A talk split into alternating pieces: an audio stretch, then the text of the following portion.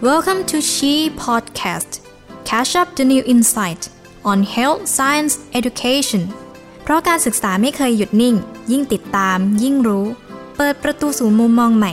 ปลุกไฟด้านการศึกษาในตัวคุณ คุณกำลังรับฟัง Successful Teaching Strategy กลเม็ดเคล็ดไม่ลับเพื่อยกระดับการสอน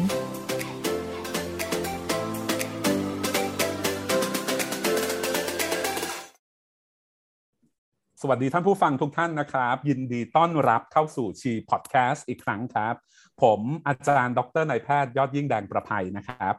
จากภาควิชาสรีรวิทยา และศูนย์ความเป็นเลิศด้านการศึกษา วิทยาศาสตร์สุขภาพของศิริราช วันนี้จะมาชวนทุกท่านคุยนะครับ ในหัวข้อที่เกี่ยวกับ questioning technique นะครับ ขอพูดชื่อเต็มนิดนึงนะครับ how to ask right questions for student learning นะครับเพราะฉะนั้นวันนี้ เนื้อหาทั้งหมดนะครับ ก็คงจะเป็นเกี่ยวการที่ที่จะเกี่ยวข้องกับเครื่องมือเครื่องมือหนึ่งหรือเทคนิคเทคนิคหนึ่งที่ทุกท่านเนี่ยคงได้เคยใช้กันมาแล้วนะครับก็คือการใช้คำถามในการสอนนะครับ แต่จากที่ผมเคยได้คุยนะครับกับเพื่อนอาจารย์หลาย ๆ ท่านเนี่ยก็พบว่ามีความท้าทายในการใช้คำถามหลายประเด็นนะครับ ตั้งแต่การเอ่อเลือกคำถาม การถามคำถามไปจนถึงการที่ จะทำอย่างไรนะครับ ให้ผู้เรียนโต้ตอบกับเรา แล้วก็มีส่วนร่วมแบบ interactive กันนะครับ วันนี้ครับเราได้เชิญนะครับ อาจารย์ผู้มีความเชี่ยวชาญที่จะมาช่วยเล่าให้พวกเราฟังนะครับ เกี่ยวกับการใช้คำถามได้อย่างมีประสิทธิภาพในการเรียนการสอนนะครับวันนี้นะครับเป็นเกียรติอย่างมากครับ ทางศูนย์ SHEE นะครับ ได้รับเกียรติจากรองศาสตราจารย์นายแพทย์ตรีภพเลิศบรรณพงศ์นะครับ จากภาควิชาสูติศาสตร์นรีเวชวิทยา อาจารย์เออนอกจากเป็นอาจารย์ประจำที่ภาควิชาสูติศาสตร์และเอ่อนริเวศวิทยาแล้วนะครับ อาจารย์ยังเป็นผู้ช่วยคณะบดีนะครับ ทั้งในส่วนของฝ่ายการศึกษาหลังปริญญา และงานฝ่ายพัฒนาคุณภาพนะครับครับ สวัสดีอาจารย์ตรีภพครับครับ สวัสดีอาจารย์ยอดยิ่งครับครับก็เจอกันอีกครั้งหนึ่งนะครับ วันนี้จะเป็น ธีมของ questioning ต้องขอบคุณอาจารย์ตรีภพที่กรุณามาให้ความรู้กับพวกเราทุกคนในวันครันี้บคยินรับดีครับงั้นผมเข้าเรื่องเลยนะครับครับระหว่างคุยไปผมอาจจะเอ่อเรียกอาจารย์ตัวนะครับได้ครับเอ่ออาจารย์ตัวครับ อยากจะจริง ๆ อยากฟังจากปากอาจารย์ตัวที่เป็นผู้เชี่ยวชาญเลยว่าครับการใช้คำถามในการสอนเนี่ย มันดียังไงอะมันมีประโยชน์อย่างไร ผมผมว่าการสร้างคำถามเป็นทักษะนะครับ ซึ่งประโยชน์จริงๆเนี่ยก็คือถ้าถ้าเราตั้งคำถามได้ดีนะมันก็จะทำให้เกิดกระบวนการคิดในผู้เรียนครับซึ่งกระบวนการคิดตรงเนี้ยเป็นผมว่าเป็นเป้าหมายสำคัญในการเรียนรู้อะเมื่อสมองเราได้เกิดกระบวนการคิดเนี่ยมันก็จะทำให้เหมือนเพิ่มสมรรถนะก็คือทำให้เขาเก่งขึ้นเข้าใจมากขึ้น แล้วก็เรียนรู้ได้ดีขึ้นอืทั้งคำถามหลักๆเลยเนี่ยที่เราตั้งขึ้นเนี่ยเพื่อให้เกิดกระบวนการคิด แล้วก็ทำให้มีการเรียนรู้ที่ดีขึ้นโอ้ครับตรงนี้ส่วนตัวจากประสบการณ์เหมือนกันมองว่าชัดเจนมากเลยนะครับ เพราะว่าคือแต่ก่อนเนี่ยผมก็เป็นคนหนึ่งที่พอบอกว่าไปสอนนักศึกษาหลักๆ เราก็เราก็ไปให้ข้อมูลอะครับแต่แต่สุดท้ายแล้วบางทีเราก็ไม่รู้อะนะครับว่าเอ๊ะนักศึกษาเขาเข้าใจไหม แต่ว่าตะกี้ที่อาจารย์ตรีพพูดผมผมเห็นด้วยมากๆว่า จุดสำคัญของการใช้คำถามเนี่ยก็คือกระตุ้นให้เขาได้คิดนะครับแล้วแล้วกระบวนการนี้แหละมันจะไปส่งเสริมการเรียนรู้ของเขาเอง นะครับเพราะฉะนั้นปตรระงเด็นนี้หนึ่งอีกอีคกรับประเด็นหนึ่งที่เราวัตถุประสงค์รองนะครับอาจารย์ครับ ก็น่าจะเป็นเรื่องของการที่เราจะค้นหาว่านักเรียนเขามีทัศนคติหรือเขามีแนวคิดยังไงด้วยครับคือไม่ได้ให้แค่เขาคิดอย่างเดียวเราต้องการ explore ความคิดเขาด้วยงั้นคำถามที่ดีก็ทำให้เรารู้ว่านักเรียนเขาเข้าใจถูกเข้าใจผิดทำให้รู้ว่าเขาเห็นด้วยไม่เห็นด้วยกับเราอะไรอย่างเงี้ยนะครับ มันก็จะเกิดการอภิปรายกัน แลกเปลี่ยนเรียนรู้กัน ผมชอบประเด็นนี้มากเลยคือ คือไม่ใช่แค่ได้เหมือนกับ knowledge หรือ skill อย่างเดียว บางทีเราอาจจะได้ในส่วนมุมมองของเขา attitude ของเขาต่อเรื่องใช่นั้นๆที่คุยกันอยู่แล้ว จริง ๆ ดีมากเลยนะครับเพราะว่าฮะมันมันเหมือนกับเราก็ได้รู้จักนักเรียนมากขึ้นนักเรียนของเราเองเพื่อบางทีเราจะได้เอามาปรับวิธีการสอนหรือวิธีการที่จะพูดคุยกับเขาอะนะผมผมมองว่าอย่างนั้นนะครับโอ้โหเพราะฉะนั้นจริง ๆ แล้วเป็น เป็นจริงๆ เป็นเครื่องมือที่ simple มากเลยนะ ไม่ต้องใช้เทคโนโลยีอะไรเลยนะครับเออถูกอาต้องจารย์ถามนะครับ แล้วอาจารย์ถามจะได้ทั้งกระตุ้นให้เขาเรียนรู้แล้วยังได้ในส่วนอื่นๆได้รู้จักกันได้เข้าใจกันด้วยนะครับอ่าแต่ปัญหาคือมันเป็นทักษะเป็นทักษะนั่นแสดงว่ามันไม่ได้เป็นมาตั้งแต่เกิดใช่ไหมครับใช่เพราะฉะนั้นครับมันไม่ใช่บอกว่าเฮ้ยอาจารย์ต้องถามเยอะๆพออาจารย์ถามเยอะๆแล้วอาจารย์จะไปสอนแล้วอาจารย์ถามได้เลยนะพวกนี้มันต้องฝึกนะ ครับ อาจารย์ช่วยโยงมาพอดีคำถามถัดไปพอดีครับได้คพรัอบพอเราเห็นว่าการใช้คำถามหรือ questioning เนี่ยมีประโยชน์มาก ๆ แล้วนะครับครับความท้าทายอยู่ที่ตรงนี้ว่า แล้วในฐานะอาจารย์หนึ่งคนนะครับกำลังจะใช้การการใช้คำถามในการสอนเนี่ย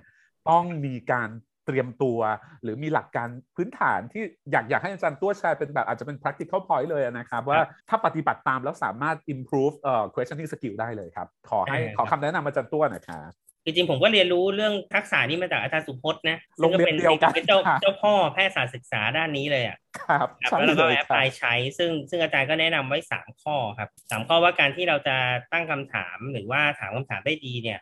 อันดับแรกไม่ได้เลือกเป็นเรื่องของคำถาม แต่อันดับแรกต้องเป็นเรื่องของการสร้างบรรยากาศในการเรียนรู้ที่ดีก่อนครับนะครับ หมายความว่าผู้สอนจะต้องสร้างบรรยากาศในการเรียนให้นักเรียนเขามีความรู้สึกว่าการตอบคำถามเนี่ย มันไม่ใช่เรื่องผิดปกติอะตอบผิดตอบถูกขอให้ตอบอย่างเงี้ยนะครับ เพราะฉะนั้นการสร้างบรรยากาศการเรียนรู้เนี่ยถือเป็นอันดับแรกเลยที่อาจารย์ต้องฝึกฝึกที่จะให้มันเกิดบรรยากาศที่ดีระหว่างเรากับนักเรียน อันที่สองเราค่อยไปฝึก เรื่องของคำถามว่าเราจะตั้งคำถามอย่างไร หรือมีเทคนิคการถามคำถามอย่างไรต่อครับก็เป็นสามเทคนิคโอเคสามสามข้อสำคัญครับใช่ครับ ตรงนี้ผมผมขอสรุปนิดนึงก็คือบรรยากาศต้องดีใช่คำถามต้องดีและเทคนิใช่ครัคบต้องดีนะครับต้องพูดแล้วดูเหมือนง่ายจังเลยเป็นง่ายแต่ว่าแต่ยากใช่แต่ว่าแต่ละอันเนี่ยโอ้โห ไม่ใช่คือผมผมยังจำได้ว่าพอได้ยินตรงเนี้ยเราก็ฟังดูเหมือนเออมันก็ดูง่ายนี่นา แต่ครับแต่พอเราจะเอาไปใช้จริง ๆ เนี่ย บางทีมันบรรยากาศพอมันไม่ได้แล้วที่เหลือบางทีมันก็ไม่มีตามมาเลยนะครับอาจารย์ตัวใช่เพใช่ราะฉะนั้นตรงเนี้ยอยากถามเทคนิคเหมือนเป็น practical point อาจารย์ตัวเลยดีกว่าว่าคราวนี้ทำยังไงล่ะ มันก็ฟังดูง่ายว่าสร้างบรรยากาศน่ะททำบรรยากาศให้ดีทำยังไงครับ ถึงจะได้ good atmosphere ครับอาจารย์ตัวทีนี้ในบรรยากาศที่ดีเนี่ย อาจารย์ก็สร้างง่ายๆนะก็มีสูตรนะอาจารย์ครัสุบพจน์เคยสอนสูตร เอาไว้ว่าสูตรคือซาร่า S A R A อ่าโอเค S มาจากคำว่า smile แปลว่ายิ้ม ครับ A คือ attention คือเราต้องตั้งใจฟังด้วย R ก็คือต้อง respect ไม่แสดงคำพูดที่เป็นการเหยียดหยาม หรือคำพูดที่ดูถูกอะไรเงี้ยนะครับ เวลาถามครับคำถามไม่เยาะเย้ยเยาะหยันเย้ยหยันอะไรเงี้ยนะครับครับและ A ก็คือ acknowledge เมื่อเขาตอบถูกต้องชื่นชมนะครับ ชื่นชม อันนี้ก็เป็นสี่ข้อข้อหลัก แต่ไงก็ตามเนี่ยผมผมมองอย่างนี้ ข้อที่ยากที่สุดคือข้อแรก เพราะอาจารย์บางท่านก็ต้องยอมรับว่า ใช่ ไม่ชอบยิ้มอะ หรือว่าการยิ้มมันมันไม่อาจไม่จะถูไม่กใช่ personality อะอ่าใช่ใช่คือถ้าไม่ใช่อย่างนั้นก็อาจารย์ก็อย่าส่งรังสีอาฆาตมาก คือทำตัว neutral ก็ได้อ่าทำตัวยังไม่ถึง neutral ต้องแยกเขี้ยวยิงฟันนะอ่าไรอย่ยแล้วถ้าถึงเวลาที่ใช่อาไหมจารย์อยากจะถามคำถามให้นักเรียนคิดอาจารย์ก็อาจจะบอกนักเรียนเป็น introduction หรือ brief ตรงๆ ไปเลยว่า เออเดี๋ยวผมจะถามคำถามนะครับ แล้วก็การถามคำถามของผมเนี่ยผมต้องการจะให้คุณเกิดกระบวนการคิดนะ อยากจะให้ครับช่วยกันตอบเพื่อเราจะได้เรียนรู้กันมากขึ้นอย่างเงี้ยเราก็ไม่ต้องยิ้มก็ได้นะ แต่เราอธิบายว่าตอนเนี้ยบรรยากาศต่อไปมันจะเป็นบรรยากาศที่ปลอดภัยกับนักเรียนแล้ว โอ้ตรงตรงเนี้ยตรงเนี้ยผมว่าสำคัญมากคือ smile ไอ้ตรงยิ้มตัว S เนี่ยมันคือสร้างบรรยากาศที่เชิญชวนให้มาร่วมกันนะเนาะใช่บางทีใช่ถ้าใช่อาจารย์ไม่ได้ไม่สามารถทำได้ด้วย อาจารย์อาจจะไม่ใช่คนที่เหมือนยิ้มแย้มแจ่มใสซึ่งซึ่งโอเคมากๆเลย อาจารย์ก็ใช้เทคนิคอย่างอื่น อาจารย์ก็ผมชอบที่อาจารย์ตัวบอกตะกี้นี้ อาจารย์ก็ orientate อาจารย์แนะนำว่าอ่าวันนี้เราจะทำอะไรกันอ่า แล้วก็การแสดงอาจารย์ความตั้งใจอะที่จะให้เกิดการเรียนรู้ผมว่านักเรียนเขาก็รับรู้ได้นะใช่คือไม่ต้องฝืนว่างงานเถอะอ่าไม่ต้องนะครับฝืนแต่ถ้าอาจารย์คนไหนที่ยิ้มตลอดเวลาอยู่แล้วอันนั้นก็ถือว่าโชคดีไป อันนั้นก็ใช่ถือว่าอาจารย์ใช่อาจารย์ได้เปรียบไป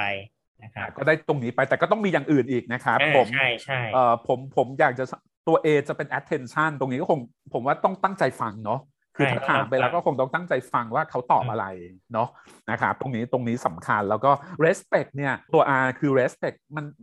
มันฟังแล้วง่ายอะ่ะ แต่ว่าอาจารย์ตัวลองลองยกตัวอย่างได้ไหมครับว่ามันมีตัวอย่างอะไรบ้างที่เอาเป็นว่าเรามักจะพลาดตรงไหนอะเรื่อง respect กันอะอาจารย์จะได้ตรงนี้จะได้เอาไปปฏิบัติครับผมมองว่าจุดอ่อนของอาจารย์มักจะเป็นในการที่อาจารย์ respond เร็วเกินไปอ่าโอเค คืออาจารย์ยังยังไม่ได้ explore หรือโผล่อืมเข้าไปให้ลึกพอว่าเขาคิดยังไงอย่างเงี้ยแล้วครับเราก็เหมือนไปขัดจังหวะเขาอะคือแต่แต่ต้องยอมรับนะว่าในในอดีต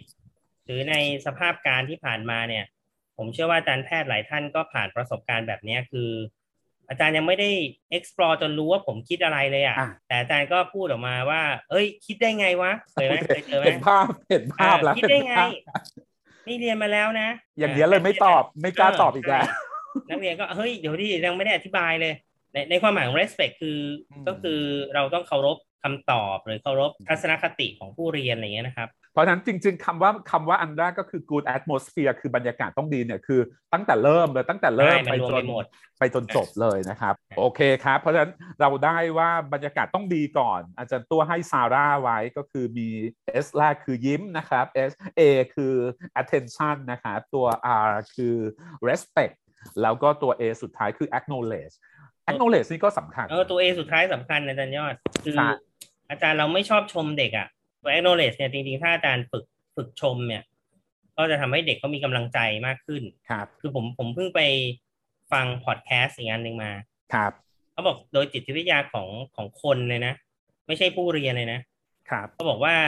เอ่อความรู้สึกได้รับคำชมอะ มันดีกว่าความรู้สึกที่รู้สึกผิดหวัง อ่าโอเคอ่าคนเราไม่ชอบความผิดหวัง เพราะฉะนั้นถ้าอาจารย์ไปไปพูดนกาทีฟหรือพูดบูลลี่เด็กอะเขาบอกว่าความรู้สึกมันไม่ได้เท่ากับการที่เด็กได้รับคำชมนะครับสมมติครับถ้ามีการชื่นชมเกิดขึ้นเนี่ยอืมอืมนะครับ เด็กรู้สึกมีความสุขสิบคะแนนเนี่ย แต่ถ้าอาจารย์พูดนกาทีฟเนี่ย มันไม่ได้ลบสิบนะติดลลบบไปแล้วสามสิบสี่สิบห้าสิบเลยนะครับครับเพราะฉะนั้นเขาถึงได้บอกว่าถ้าอยากให้เด็กเรียนรู้ดีเนี่ย เราควรจะ positive reinforcement หรื อครับเอ่อกระตุ้นให้เกิดความภาคภูมิใจหรือความมั่นใจในตัวเองมากกว่านะครับครับแต่แต่ตรงเนี้ยบางอาจารย์บางท่านจะกลัวว่าแหมเดี๋ยวจะชมเกินไปหรือเปล่าคือ คือเวลาอาจารย์ acknowledge อาจารย์ก็ acknowledge ตามเนื้อผ้านะ ไม่ใช่แบบ ไม่ใช่ว่าจะต้องไปแบบเยินเขาเรียกว่าอะไรยกใช่ใช่ยอใช่นักศึกษาอะไรตรงเนี้ยเพราะฉะนั้นตรงเนี้ยอาจารย์อาจารย์สบายใจได้คือมันทุกคนทำอะไรมามันมีอะไรที่เราชื่นชมได้อะแล้วเราก็ค่อยๆสอนเข้าไปไอ้ตรงที่มันยังไม่ยังไม่ถูกต้องอะไรอย่างเงี้ยนะครับถ้าชมอยากให้อาจารย์ชมเป็นพฤติกรรมใช่อ่านะครับคุณอ่านหนังสือมาได้ดีมากอ่าอย่างนี้เป็นต้น หรือกระบวนอันเนี้ยการคิดของคุณดีมากอ่าอะไรอย่างเงี้ยครับอ่าอันนี้อันนี้ใช่เลยนะครับ เพราะฉะนั้นเอ่อเน้นเน้นที่พฤติกรรมที่เขาเพิ่งทำมานะนะครับใช่ก็ใช่ก็จะช่วย ในบริบทนี้อาจารย์ก็จะทำให้บรรยากาศมันน่าที่จะนักเรียนก็อยากจะตอบอยากจะมีส่วนร่วมกับอาจารย์ต่อไปเรื่อยใช่ๆนะครับ เอาละพอเราได้บรรยากาศที่ดีอย่างสม่ำเสมอได้จากหลักซาร่าแล้วนะครับ ต่อไปก็คือคำถามก็ต้องดีด้วยคือ good question ครับคำถามที่ดีเป็นยังไงครับอาจารย์ตัวคำถามที่ดีคือคำถามที่ตอบยาก พอนักเรียนได้คำถามไปแล้วอะเขาจะไม่สามารถที่จะสวนคำตอบกลับมาหาอาจารย์ได้เลโอยเคครับ เขาจะต้องหยุดชะงักเพื่อคิดก่อน แล้วก็เรียบเรียงความคิดแล้วค่อยตอบออกมาให้ให้เราได้ยิน เพราะฉะนั้นถ้าอาจารย์ถามคำถามได้ดีเนี่ย อาจารย์ต้องให้เวลาเด็กคิดด้วยเอ่อเพราะฉะนั้นก็คือคงต้องเป็นคำถามที่คือทั้งหมดผมว่าคงขึ้นอยู่กับว่าวัตถุประสงค์การเรียนรู้คาบนั้น เป็นอย่างไรใช่ครับแล้วส่วนใหญ่ถ้าอาจารย์อาจารย์จะลงทุนใช้วิธี questioning ที่ที่อยากจะกระตุ้นความคิดที่มันสูงขึ้นเนี่ยก็คงจะต้องเป็นคำถามที่เรียบเรียงมา แล้วไม่ใช่คำถามแบบถามปุ๊บตอบได้ปับอะไม่ใช่รีคอร์อะใช่นะครับเป็นเป็นคำถามที่ไม่ตอบตอบไม่ได้ด้วยคำคำเดียวอะเพราะฉะนั้นนักเรียนก็ต้องใช้เวลาในการเรียบเรียง อาจารย์ก็ควรจะต้องเอ่อเขาเรียกว่าอะไรมีวลคิดใช่มีเวลาให้นักเรียนคิดครับทีนี้ในในคำถามที่ที่ดีอะครับอาจารย์มักจะไม่ชำนาญอาจารย์จะชำนาญคำถามที่ไม่ดีมากกว่า คำถามที่ไม่ดีคืออะไรเอาเดี๋ยวผมยกตัวอย่างก่อนอาจารย์จะได้รู้ว่า เอ้ยอะในดีอดีอาจาอัรนย์นี้เคดียทำกันหรือเปล่านะครับนะครับอย่างเช่นคำถามที่คำถามปลายปิดอืมให้นักเรียนพยักหน้าหรือสายหน้า ตอบใช่ไม่ใช่อย่างเงี้ยอืมอย่างเงี้ยไม่โอเคใช่ไหมอย่างเงี้ย ไม่ไม่ควรถาม เพราะมันไม่ได้คิดอะ ก็เดาได้ใช่ไหมครับอันที่สองที่เราเจอบ่อยๆก็คำถามพวกคำถามที่มันไม่ชัดเจนอะ อ่านะคือไม่รู้ว่าอาจารย์อยากตอบอยากให้ตอบอะไร คือฟังแล้วก็ไม่เข้าใจ เออมันไม่เข้าใจอะ คือไม่รู้ว่าอาจารย์ต้องการอะไร คือที่ไม่ตอบเพราะจริง ๆ ยังไม่เข้าใจคำถามเออยัอางไม่จารย์เข้าใจเลยคำถามอาจารย์โอเคนะครับครับนะหรือว่าเป็นคำถามแบบไม่สิ้นสุดไม่จบสักทีอ่ามีอีกไหมมีอีกไหมอ่าโอเคอ่าได้อีกหรือเปล่าอะไรอย่างเงี้ยนะอืมอืมอืนะมหรือบางทีก็ชี้นำคำตอบให้เลยนะไม่ต้องขึ้นต้นด้วยตัว S อะไรเออขึ้นต้นด้วย S ลงท้ายด้วยตัว T อะไรอย่างเงี้ยนะ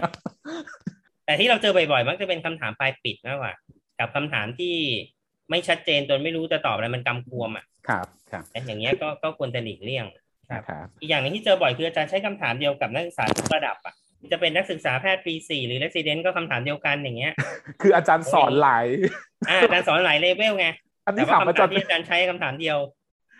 อยากถามอาจารย์ตัว อันนี้คือตัวเองไม่ได้ไม่ได้สอนทางคลินิกไงครับแต่แต่ก็ก็สอนปีหนึ่งปีสองปีสามพอมันเป็นชั้นใหญ่ ๆ แล้วบางทีมันก็รีมายตัวเองได้ว่าเออตอนนี้สอนปีอะไรเราดูตารางมาอะไรอย่างเงี้ย อาจารย์ตัวเคยมาบางทีมีมาบางทีเอ๊ะตกลงสอนปีสี่หรือปีห้าอะไรอย่างเงี้ยมีมีก็เวลาสมมติเราไป round ward แล้วก็มีทั้งสี่ห้าหก resident fellow อ่าเวลาเขาปนปนๆกันอ่าอ่าเวลา round ward อย่างเงี้ยนี่เวลาตั้งคำถามอย่างเงี้ยก็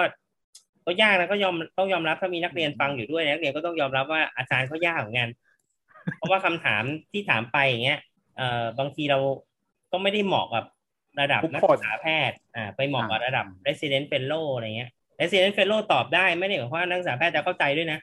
เพราะคำถามก็ไม่เข้าใจแล้วอะใช่ใช่เขาคุยอะไรกันอะไรอย่างเงี้ยอ่าแล้วก็ต้องระมัดระวังเรื่องของการบูลลี่ โดยไม่ตั้งใจอีกนะ ครับครับนะมองหน้าถาม resident แล้วอยู่หันไปถาม extern extern นั้นตอบได้ resident ตอบไม่ได้ โอ้โห เป็นเรื่องนะมีมีจเอริงอๆมันมีจมันมีริงหลายหลายๆโดยไม่ได้ตั้งใจด้วยแล้วบางทีใช่นักเรียนเขาไปมีปัญหากันนะครับใช่ต้องระมัดระวังโอ้เพราะฉะนั้นตรงนี้คือจริง ๆ จริง ๆ อาจารย์ก็คงจะต้องเป็นอาจารย์เหนื่อยจริงนะยิ่งสอนหลายใช่ multi-level อย่างเงี้ยเพราะฉะนั้นอาจารย์ก็อาจจะต้องรู้ว่าคำถามนี้ถามใคร บางทีก็อาจจะพูดเลยก็ได้อะคำถามนี้เป็นคำถามสำหรับ เอ่อพี่ resident อย่างอ่าอ่าเอ่อหรือว่าบางเนี่ยบางทีเราก็ต้องดูบริบทด้วยนะครับว่าว่าครับต้องใช้คำถามที่เหมาะสมกับกับคนที่เราถามอะนะครับครับโอ้โหเพราะฉะนั้นตรงนี้ตรงนี้สำคัญจริงๆ แล้วยังมีไอ้ไอ้คำว่า good question เนี่ยอยากจะถามอาจารย์ตัวว่า แล้วคำถามเนี่ยมันมันมีได้กี่รูปแบบหรือว่ามันมีได้กี่ประเภทบ้างอะครับอาจารย์ตัวครับจริงๆถ้าเราใช้หลักการว่าถามยังไงดีเพื่อให้เกิดกระบวนการคิดหรือการ explore ถึง แนวคิดทัศนคตินะครับครัจบริงๆมันก็จะเป็นคำถามที่ขึ้นต้นด้วยทำไม หรือลงท้ายด้วยอย่างไร อ่าโอเคอ่ามันก็จะเป็นคำถามปลายเปิดนั่นแหละอ่านะแต่โดยเทคนิคเขาก็มีหลายเทคนิคที่อาจารย์สามารถนำไปใช้ได้นะนะยกตัวอย่างเช่นเอ่อเทคนิค tell me more ครับ tell me more ก็คือไหนอธิบายให้ฟังเพิ่มเติมซิที่พูดมาหมายความว่ายังไง โอเคครับอ่าอย่างเงี้ยจริงๆอันนี้ผมใช้บ่อยนะเวลา resident เอ่อ รายงานหรืออะไร resident เขาเขาตอบคำถามเงี้ยผมก็จะถามเพิ่มว่า ไหนลองขยายเราความหรือว่าอ่าอธิบายเพิ่มเติมซิที่บอกมาอย่างเงี้ยครับคืออะไรอย่างนี้ก็ก็ก็โอเคนะครับ เทคนิคนี้ก็ใช้ง่ายก็คือเหมือนเราทวนคำถามเพราะว่าคือบางทีฟังคำตอบแล้วปี๊ดอะไรอย่างเงี้ยเออก่อนก่ที่อนจะปีดอะถามก่อนว่าให้เขาอธิบายเพิ่มเติมนิดนึงก่อนเดี๋ยวถ้าเอาอย่างน้อยอะเราอะไหนลองเล่าอีกทีซิหรือว่าอะตรงนั้นที่บอกอย่างเงี้ยมันคือยังไงหรืออะไรอย่างเงี้ยอ่า เราก็ให้เขามันคือการ explore นั่นเองเนาะใช่มันคือการะคบ explore ว่าทำไมเขาถึงพูดอย่างนั้นนะครับโอเค ตรงนี้ผมว่ามีประโยชน์มาก เพราะอันนี้ผมว่าเป็นกันทุกคนอะบางทีเหมือนกับครับตอบไม่ตรงเลยหรือเอ๊ะไม่เห็นดูไม่เห็นครบเลยแต่เราเราอาจจะรีบคิดไปก่อนแล้ว เราอาจจะถามเขาอะงั้นลองมีข้อมูลเพิ่มเติมซิหรือว่าเอ๊ะตรงนี้มันคืออะไรอธิบายให้พี่ฟังเพิ่มอะไรอย่างเงี้ยเนาะจริงๆเราพบเราพบบ่อยนะว่า จริง ๆ ผู้เรียนเขาเข้าใจดีแล้วก็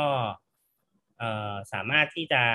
เข้าใจในคำถามเขารู้เราแล้วก็ ใช่รู้ใช่เขารู้เขารู้แหละใช่อ่าเพียงแต่ว่าเขาไม่สามารถที่จะอธิบายให้คนอื่นเข้าใจได้อย่างเงี้ย ถูกต้องมันเป็นเออทักษะนี่ของบ่อยนักเรียนเหมือนกันที่อ่าเป็นทักษะนักเรียนใช่นักเรียนจะตอบยังไงให้ให้ตรงประเด็น ซึ่งนักเรียนเขาก็ต้องฝึกเหมือนที่เราจะถามยังไงให้ใช่ใช่ให้ให้ให้มีประสิทธิภาพอะนะครับครับครับ นอกจากเทลมีมอก็มีเอ่อรูปแบบอื่นที่อาจารย์อาจจะถามได้ เช่น การ explore เข้าไปถึงอืมเอ่อ สมมติฐานหรือแนวคิดของเขาว่าเขาใช้หลักการอะไรครับซึ่งซึ่งอันเนี้ยผมว่าสำคัญโดยเฉพาะในทางคลินิก เรามักจะเอ่อได้ยินคำตอบที่ถูกต้องอะแต่หลักการมันผิด เช่นอืมเขาเลือกเอ่อยาฆ่าเชื้อถูกต้องครับ เราก็เลยถามว่า เอ้ย บอกอาจารย์หน่อยสิว่าทำไมถึงเลือกยาฆ่าเชื้อตัวนี้ ครับ ซึ่งมันก็จะย้อนกลับไปถึงหลักการว่าเฮ้ยเขาได้คำนึงถึงว่าเชื้อที่เป็นสาเหตุก่อโรคเป็นกรรมบวกกรรมลบอะไรหรือเปล่าเงี้ยครับครับหลายครั้งนะอาจารย์ยอด ครัเราบถามไปเฮ้ยทำไมเลือกใช้ยานี้อ๋อในไกด์ไลน์บอกไว้นี่เราก็ไม่โอเคนะ อ่าอ่าถูกไหมเพราะว่าเท่ากับว่าเขา copy paste อะคืออาจจะไม่เข้าใจแต่ว่าเผอิญใช่จำได้อะไรเขาจำได้ก็ถือว่าอ่คนไข้ก็ไม่มีปัญหาแต่ว่าตัวเขาเองอะไม่ได้เรียนรู้ครับหรือคงจะคล้ายๆ อ่าอ่าจะตรวจก่อนนะหรือเราอยากจะถามเพิ่มเติมถึงเรื่องของเหตุและผล นะว่าเขาเลือกแบบนี้เพราะอะไรมีเหตุผลอะไรไหมหรือแม้แต่ว่าเมื่อเขาตอบคำถามมาแล้วอะนะครับ เราอาจจะเอ่อถามคำถามให้เขามองเห็นถึงอนาคตที่จะเกิดขึ้นข้างหน้า เช่น ถ้าเราให้การรักษาแบบนี้ครับจะเกิดอะไรขึ้น ถ้าเลือกวิธีการผ่าตัดแบบนี้ จะเกิดอะไรขึ้นนะครับนะหรือเราอาจจะสร้างสถานการณ์แล้วบอกว่าถ้าเราไม่เลือกอย่างนี้ล่ะ มีวิธีอื่นสามารถทำได้ไหมอะไรนะครับ ก็คือพยายามให้เขาคิดให้มันกว้างขึ้น โอเคนะครับ นี่ฟังฟังอาจารย์ตัวเราเห็นภาพชัดขึ้นคือ good question เนี่ยคงจะอยู่ที่ว่าเพราะตะกี้เราคุยกันว่าประโยชน์สำคัญที่เราอยากได้จากการใช้คำถามคือการการการให้นักเรียนได้คิด และการให้เราได้รู้ว่าเขาคิดอะไร เพราะฉะนั้น good question ของอาจารย์เนี่ยควรจะอยู่ในคือพาให้ไปถึงตรงนั้น คือไม่ได้จบที่แค่คำถามว่าคนไข้เป็นอะไร หรือจะจะรักษาด้วยอะไรอะไรอย่างเงี้ยมักจะจบไปที่ว่าเอาแล้วทำไมแล้วตรงนี้คิดมีหลักในการคิดอย่างไร คำถามแรกของอาจารย์จะเป็นตัวนำไปสู่คำถามถัดไปตรงเนี้ยตรงเนี้ยเป็นคิดว่าเป็น point สำคัญ เพราะว่าหลาย ๆ ที่เห็นเหมือนกันว่าอาจารย์อุตสาห์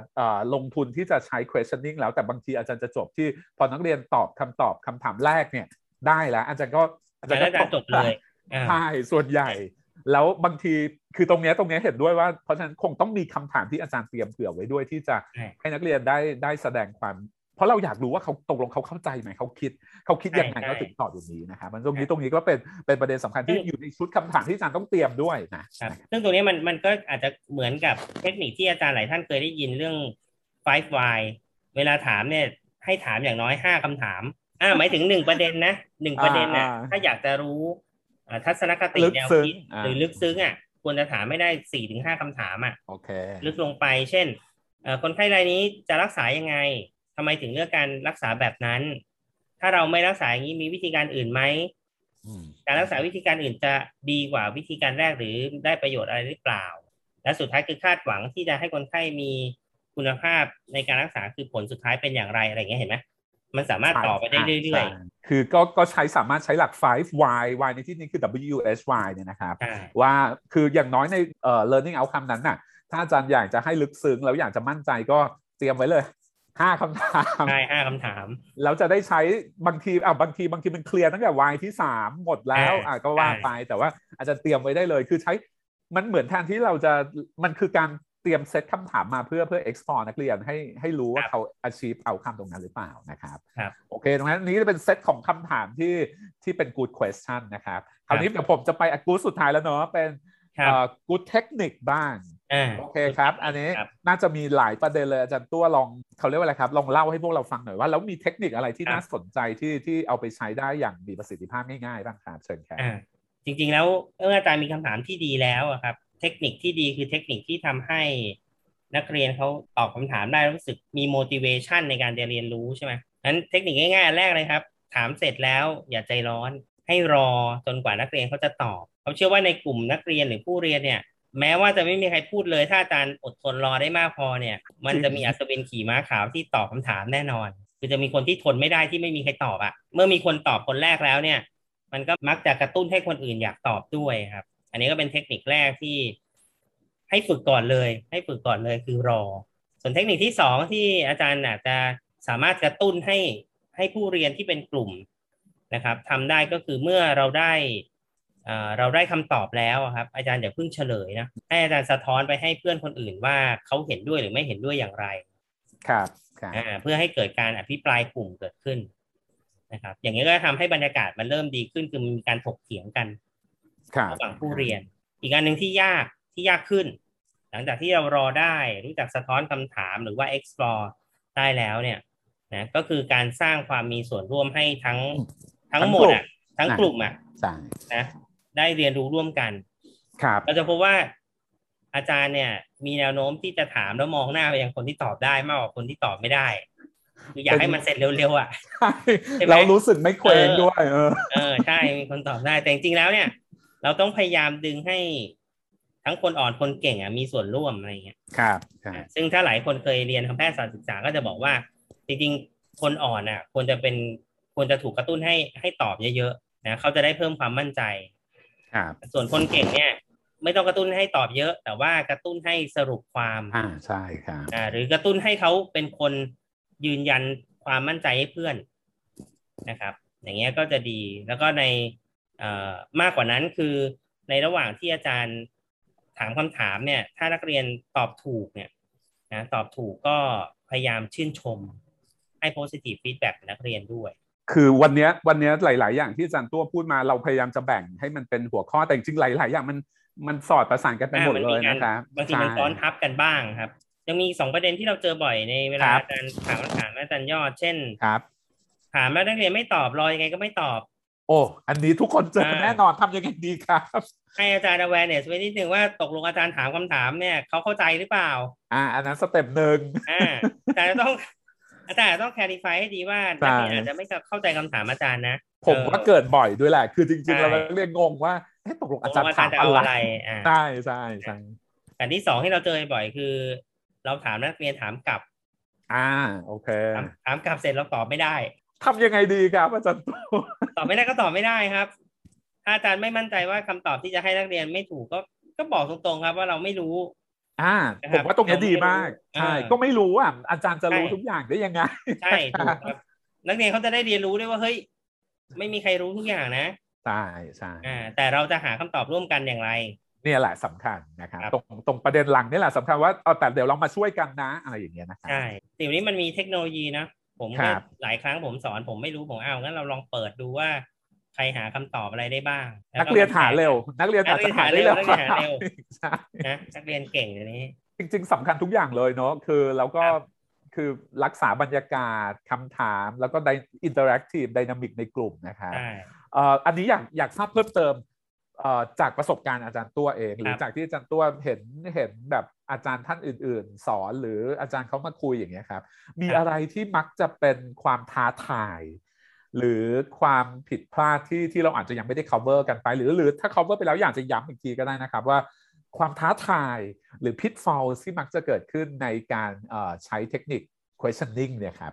มีมีประเด็นไหนที่อยากจะย้ำเพิ่มเติมอีกไหมครับอาจารย์ตัวครับผมว่าจริงๆมีถ้าถ้าสำหรับผมนะครับมีสองประเด็นที่ที่ยากแล้วก็มีโอกาสที่จะผิดพลาดได้ก็คืออันที่หนึ่งคือการควบคุม interactive ของกลุ่ม เราจะทำให้ไงยังไงให้การตั้งคำถามเนี่ยไม่ใช่การสื่อสารระหว่างเรากับนักเรียนคนใดคนหนึ่ง อ่าครับใช่เป็นการสื่อสารระหว่างนักเรียนทั้งกลุ่มกับเรา ตรงนี้ก็ต้องคงต้องฝึกแหละฝึกในการที่จะ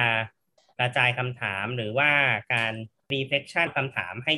ทั่ว ๆ กัน อันที่สองที่ผมว่าอาจจะเป็นจุดอ่อนของอาจารย์ ก็คือเราเผลอไปบูลลี่เด็ก โดยไม่ตั้งใจ ไม่ได้ตั้งใจแต่จากคำถามนี่แหละนะครับ เพราะคำถามบางคำถามเราก็ชินกับ อาจารย์ที่เคยสอนเรามาแล้วมันก็มีการจิกกัดอะไรเงี้ย เออ ตรงเนี้ยมันก็ต้องควบคุม แต่ว่าจะเห็นว่าที่ที่เราคุยกันมามันมีหลายเทคนิคหลายวิธีการครับนะครับรบเวลาไปฝึกเนี่ย หรือเวลาที่อาจารย์ไปเสริมทักษะเหล่าเนี้ยมันอาจจะไม่สามารถทำได้พร้อมกันทั้งหมดครับจริงๆอยากจะให้อาจารย์ลองเอามาลิสต์ดูนะครับ ว่าอย่างที่เราบอกบรรยากาศที่ดีมีอะไรบ้างใช่ไหมครับคำถามที่ดีเป็นอย่างไร หรือว่าเทคนิคที่ดีเป็นอย่างไรเนี่ย แล้วอาจารย์ลองพิกอัพมาสักสองสาอย่างในแต่ละครั้งที่อาจารย์ไปสอน แล้วอาจารย์ก็เหมือนตั้งจิตมั่นกับตัวเองว่าวันนี้เราจะฝึกทักษะนี้ยกตัวอย่างเช่น วิธีที่ผมใช้เนี่ยผมก็จะใช้ว่าวันนี้ผมจะรอนักเรียนตอบคาถาม เทคนิคอื่นวิธีอื่นผมไม่สนใจนะเอาอันนี้อันเดียวก่อนผมไม่รู้ว่าอันอื่นผมทำได้ดีไม่ดีอะแต่เวลาแต่เวลาผมไปสอนวันเนี้ย ถ้าผมถามแล้วผมจะตั้งมั่นว่าผมจะรอนักเรียนตอบ อย่างเงี้ยเป็นเป็นวิธีการฝึก เราก็ฝึกไปจนกระทั่ง เรารอได้จนเป็นเรื่องปกติ แล้วเราก็จะขยับทักษะเราไปเป็นเอาอันอื่นมาแทรกต่อชอบที่อาจารย์ตัวพูดอันนี้นี้ผมผมลองตีความในความเข้าใจตัวเองมันเหมือนกับ อาจารย์ก็ต้องสะท้อนบทบาทของตัวเองอะคืออาจารย์จะต้องมี awareness ว่าเออถ้าถ้าพูดถึง questioning skill ของฉันเนี่ยเออมันมีอะไรที่ยังต้องเออเขาเรียกว่าอะไรยังยังต้องพัฒนาหรือว่าจุดที่เราอยากจะดีขึ้นน่ะ แล้วลองหยิบมาสักหนึ่งถึงสองจุดก่อน แล้วบอกตัวเองว่า เอาล่ะ เดี๋ยววันเนี้ย จะอย่างอาจารย์ตัวบอกคือวันเนี้ย จะจะอดทนละ จะไม่พูดออกไปก่อน จะไม่พูดคำตอบออกไปก่อน จะลองฟังดู แล้วก็สุดท้ายเมื่อเมื่ออาจารย์ฝึกแล้วครับ ถ้าอาจารย์อยากรู้ว่าอาจารย์ทำได้ดีไม่ดีอาจารย์ก็ขอฟีดแบ็จากผู้เรียนนั่นแหละครับใช่อ่าว่าวันนี้ที่อาจารย์ถามคำถามเนี่ยรู้สึกถูกคุกคามไหมครับบรรยากาศวันนี้ที่เรียนเป็นอย่างไร นักเรียน reflection ออกมาซิว่าวันนี้ ได้เรียนรู้อะไรบ้างอย่างเงี้ยครับอาจารย์ก็จะได้รู้ผลลัพธ์ของการที่อาจารย์ฝึกเรื่องการตั้งคำถาม จริง ๆ แต่ละข้อที่เราคุยกันมาเนี่ยไม่ว่าจะเป็นบรรยากาศดีคำถามดีเทคนิคดีเนี่ย เรา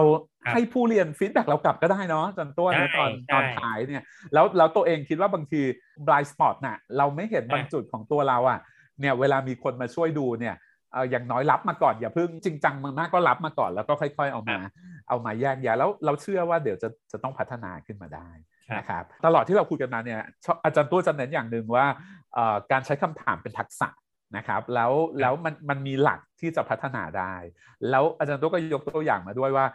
ตัวเราเองเนี่ยแหละ ที่จะสะท้อนตัวเองแล้วหยิบมาว่าเราจะพัฒนาอะไรแล้ว พอทำแล้วเราก็จะค่อยๆดีขึ้นอะค่อย ๆ ดีขึ้นไปทีละอย่างทีละอย่างนะครับโอ้ตรงนี้ฟังแล้วมีกำลังใจเอาละครับ สุดท้ายก่อนที่วันจะจบ episode นี้นะครับ มีอะไรหรือว่ามีประเด็นอย่างอื่นที่เราคุยกันมาที่เกี่ยวกับ questioning technique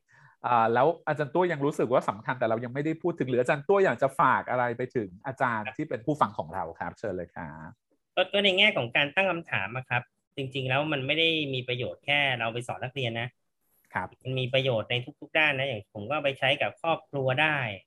เอาไปใช้กับคนรอบข้างได้ใช้กับการทำงานได้นะครับ เพราะว่าเมื่อเมื่อมันขึ้นต้นเป็นทักษะนะครับ มันก็สามารถแอพพลายใช้กับหลายฟิลได้ใช่ไหมครับครับแต่จริงๆแล้วเนี่ยเมื่อเราเรียนรู้เรื่องทักษะการตั้งคำถามหรือการสื่อสารรูปแบบนี้ไปด้วยเนี่ยนะครับ อีกอันหนึ่งที่เราต้องพัฒนาไปคู่กันก็คือทักษะการฟังนะครับอาจารย์ครับ ถามแล้วไม่ฟังเนี่ยไม่มีประโยชน์นั้นถามแล้วต้องฟังแล้วฟังแล้วต้องต้องใส่ใจที่จะฟัง เราก็จะได้เข้าใจว่าคนที่ตอบคาถามเนี่ยเขาคิดอย่างไร เขาต้องการความช่วยเหลือตรงไหน เขามีจุดอ่อนตรงไหน แล้วก็เขามีจุดดีตรงไหน เราจะได้ชื่นชมหรือว่าแก้ไขจุดอ่อนของเขาได้ถูก ผมสรุปสั้นๆอีกทีหนึ่งนะครับสำหรับอาจารย์ที่อยากพัฒนา questioning technique ของอาจารย์นะครับ อาจารย์จะต้องสร้างบรรยากาศที่ดีนะครับ อาจารย์เตรียมคำถามมานะครับอย่างดีนะครับ และมีเทคนิคในการยิงคำถามและรับฟังคำตอบ เพื่อที่จะสุดท้ายเราเพื่อจะช่วยผู้เรียนของเรานะครับ ให้ไปถึงเป้าหมายของเซสชันนั้นๆ ได้นะครับ ก็หวังว่าทุกคนจะเอาไปปฏิบัติได้ แล้วก็ขอเป็นกำลังใจให้ วันนี้ผมนะครับต้องขอบคุณรองศาสตราจารย์นายแพทย์ตรีภพนะครับเลิศบรรณพงศ์มากๆนะครับ ที่ให้เกียรติมาแลกเปลี่ยนเรียนรู้กับพวกเรามาแชร์ประสบการณ์มา จริง ๆ มาทำให้พวกเราได้ เรียนรู้และพัฒนาต่อนะครับ แล้วก็ศูนย์ชีต้องขอบคุณอาจารย์ดีมากๆ ขอบคุณครับยินดีครับขอบคุณครับท่านผู้ฟังสามารถติดตามทุกความเคลื่อนไหวได้ง่าย ๆ เพียงกดไลค์กดแชร์ กด Subscribe กดกระดิ่งกริ๊งกริ๊งที่ Channel ชีพอดแคสต์หรือตามไปกดไลค์เพจชีทาง Facebook ก็ได้นะคะ แล้วพบกันใหม่นะคะสำหรับวันนี้ สวัสดีค่ะ